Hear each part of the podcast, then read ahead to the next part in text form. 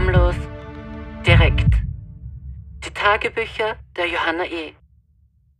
2. Februar 2020 Liebes Tagebuch, ich bin außer Rand und Band. Anstatt meine freien Tage dazu zu nutzen, um bei mir selbst anzukommen und mich weiterzuentwickeln, laufe ich draußen herum und stehe neben mir.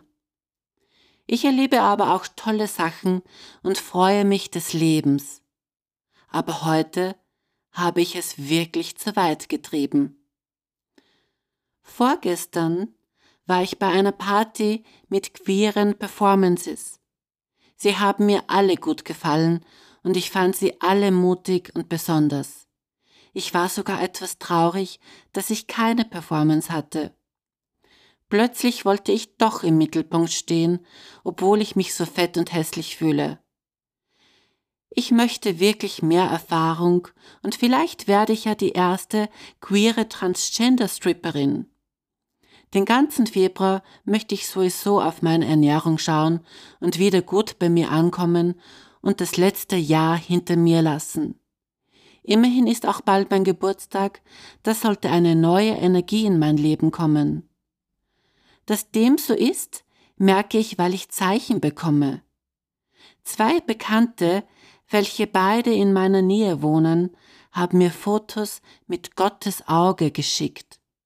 Vor zwei Wochen eine, die auf meine Katzen aufpassen will. Das war so ein GIF, aber esoterisch, aber faszinierend und heute meine Freundin, die Soul-Sängerin ist, schon über 50 und mit einem 24-Jährigen zusammen ist und eine ungewöhnliche Frau ist und wunderschön. Sie schickte mir eine Aufnahme von der NASA von einem Phänomen, das angeblich nur alle paar tausend Jahre vorkommen soll. Es stelle ebenfalls Gottes Auge dar. Für mich ist dies so besonders, weil ich es schon in echt gesehen habe also nicht mit meinen Augen, sondern mit meinem dritten Auge. Das war auf den Malediven vor eineinhalb Jahren, als mein Vater das letzte Hoch vor seinem Tode lebte. Damals saß ich auf meinem Lieblingsplatz auf der Insel, ganz draußen am Steg, wo gleich das Riff war, und der Blick auf das weite Meer. Ich ließ meinen Blick schweifen. Der tropische Wind wehte mir um den Körper, Leichte Regentropfen kitzelten mein Gesicht, und ich starrte in die Ferne. Oben am Himmel strahlte ein besonderer Stern in einer blauen Farbe, so kräftig, dass er mir schon seit ein paar Tagen aufgefallen war. Und unten auf einen Stein reckte ein Graureiher seinen Hals, wie ich, in die unendliche Weite und rührte sich nicht. Es war wie ein Stillleben, welches doch bewegt war sich immer wiederholte, als ob die Zeit stehen blieb, wie ein Gif eben. Und ich saß und saß und saß und starrte auf dieses Bild, welches sich mir ergab. Ich hatte irgendwie das Gefühl, dass mich etwas anschaut, als ob sich mir in dieser Szenerie etwas eröffnen wollte, etwas Großes. Es war, als ob ich in die Tiefe eines Auges blicken würde. Es war magisch. Einen Monat später, als mein Vater im Todeskampf schrie und schrie, ich nach jedem Schrei seinen Kopf zärtlich hielt, riss er immer die Augen auf. Als ich es einmal schaffte, seinen Blick standzuhalten, versuchte ich mich in seinen aufgerissenen Augen zu verlieren, ihn mit meiner Liebe anzulächeln, ihn irgendwie zu erreichen, ihm die Angst zu nehmen.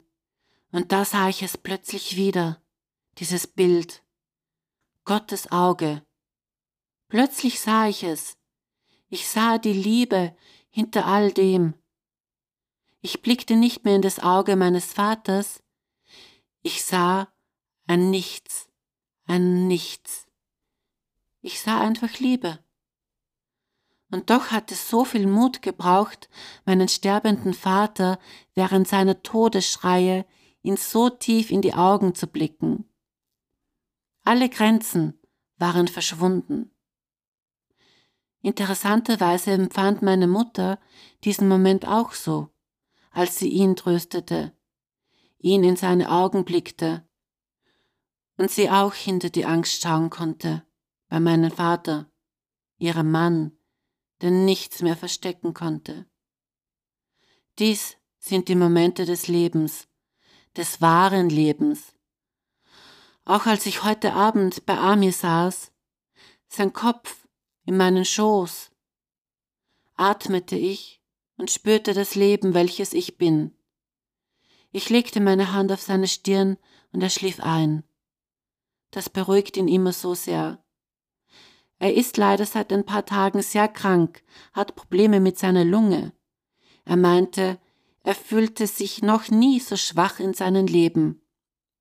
Ich bezog seine Krankheit natürlich gleich wieder auf mich und fühlte mich schuldig, ihn sicher mit meiner Krankheit angesteckt zu haben. Garantiert AIDS. Aber ich überwand meine Schuld immer wieder und atmete mit ihm gemeinsam, bis er eben einschlief. Ich atmete weiter und horchte in mich, sah das kleine Kind in mir, welches immer abgelehnt wird. So auch Amirs kleines Kind, welches sich nie sicher gefühlt hat und ließ beide miteinander interagieren. Immerhin war Amir als kleines Kind im Krieg aufgewachsen und hungerte und sah überall immer die Toten hängen. Dann wachte Ami auf und wollte wie ein Baby an meinem Busen nuckeln. Ich ließ ihn natürlich gewähren und streichelte ihn zärtlich über die Haare und versuchte ihn über meinen Busen Energienahrung zu geben. Er war fiebrig, wurde aber dadurch auch geil. Wir zogen uns aus und atmeten immer wieder gemeinsam. Ich sagte, dass er die Energie von unten nach oben bringen soll aber er war irgendwie abwesend, wie in Trance, so krank war er. Und dann kam er, und ich massierte seine Hände und Füße und fühlte wieder das Leben in mir, die Freude am Leben zu sein. Schön war das. Ich hoffe, dass er morgen sich besser fühlen wird. Gestern ging ich spazieren, endlich mal wieder. Es schien die Sonne so schön und es war so warm. Außerdem wollte ich eben meine Energie wieder höher schwingen lassen. Natürlich kam anfangs die Wut über Sadi zum Vorschein. Mir kam der Chat mit seinem Freund immer wieder in die Gedanken. Dann setzte ich mich zum Teich und sofort reagierte ein Mann neben mir auf mich. Er war mit einem Hund und seinem Freund unterwegs. War wahrscheinlich Syrer, sicher ein Flüchtling, aber er gefiel mir gut. Ich sah aber furchtbar aus im Mickey Maus Pullover und Jogginghose und Brille. Doch er schaute immer wieder auf mich. Ich entschied mich ihm nachzugehen und ärgerte mich, Sklavin meiner Hormone zu sein. Als ich sie alle eingeholt hatte, saßen sie auf einer Bank weiter hinten im Park. Und er würdigte mich doch tatsächlich keines Blickes mehr. Und ich fühlte mich zurückgewiesen und eben nicht vollständig, auf der Suche nach der besseren Hälfte, so als ob ich alleine nicht voll wäre. Aber zumindestens fiel es mir auf, dass ich nach etwas jagte, was ich eigentlich in mir finden sollte, nach Ganzheit. Und da ich mich gestern nicht auf etwas anderes schwingen konnte, auf höhere Energien, lud ich Sadis Freund zu mir ein und ich hatte echt schon lange keinen Sex mehr. Und Sadis Freund war süß und nett und spielte ausgiebigst mit meinen Katzen, was mir besonders gut gefiel. Außerdem ist er ein so ruhiger Typ. Das ist so angenehm. Er massierte mich dann ewig und ich schlief dabei immer wieder ein. Er küsste mich zwischendurch immer wieder so liebevoll, obwohl er erst 25 Jahre ist aber er ist so sanft.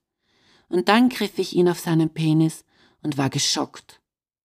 Ganz im Gegensatz zu ihm war sein Schwanz riesig und fett und überdimensional.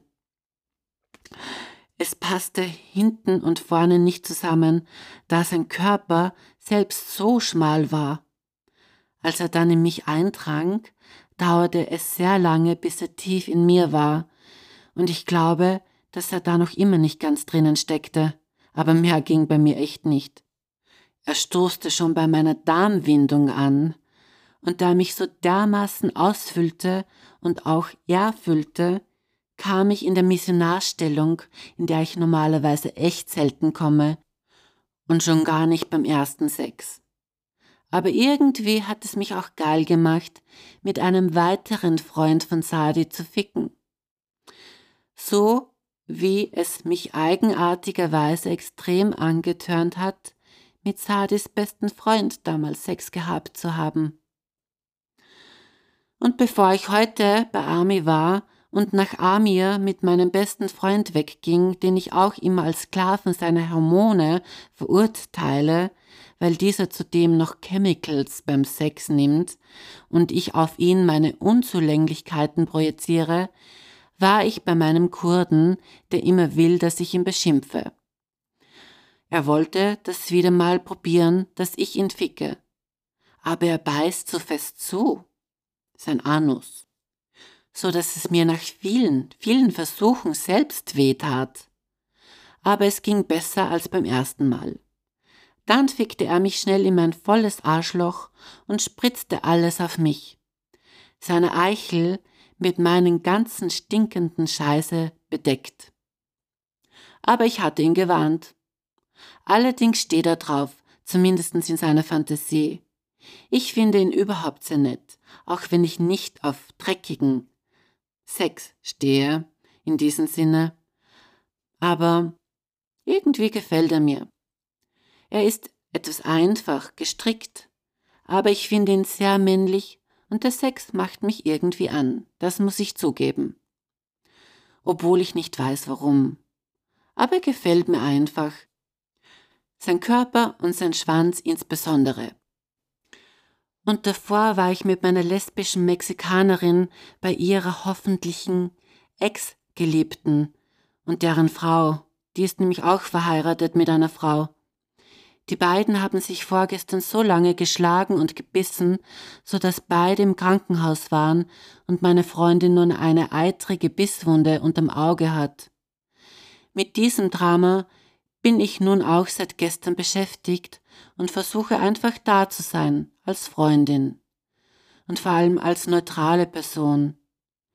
Denn ihre Geliebte habe ich vorige Woche auch auf der Solidaritätsparty endlich kennengelernt eine dürre, ausgelaugte, vom Leben gezeichnete Roma, die wie ein Bursch ausschaut, aber die ich total süß und zerbrechlich fand. Ich hätte sie am liebsten an meine Brust genommen, so wie Amir. Das hätte die wirklich auch gebraucht, und nun haben sich beide grün und blau geschlagen, und ich hoffe, dass dies nun wirklich das Ende war, bevor etwas noch Schlimmeres passiert und ich hoffe, dass ich gut als Freundin für Sie und Ihre Frau, also meine beste Freundin, da war. So wie ich hoffe, dass ich gut für mich und die Katzen die nächsten Tage da sein werde und wieder etwas mehr Boden unter die Füße bekomme.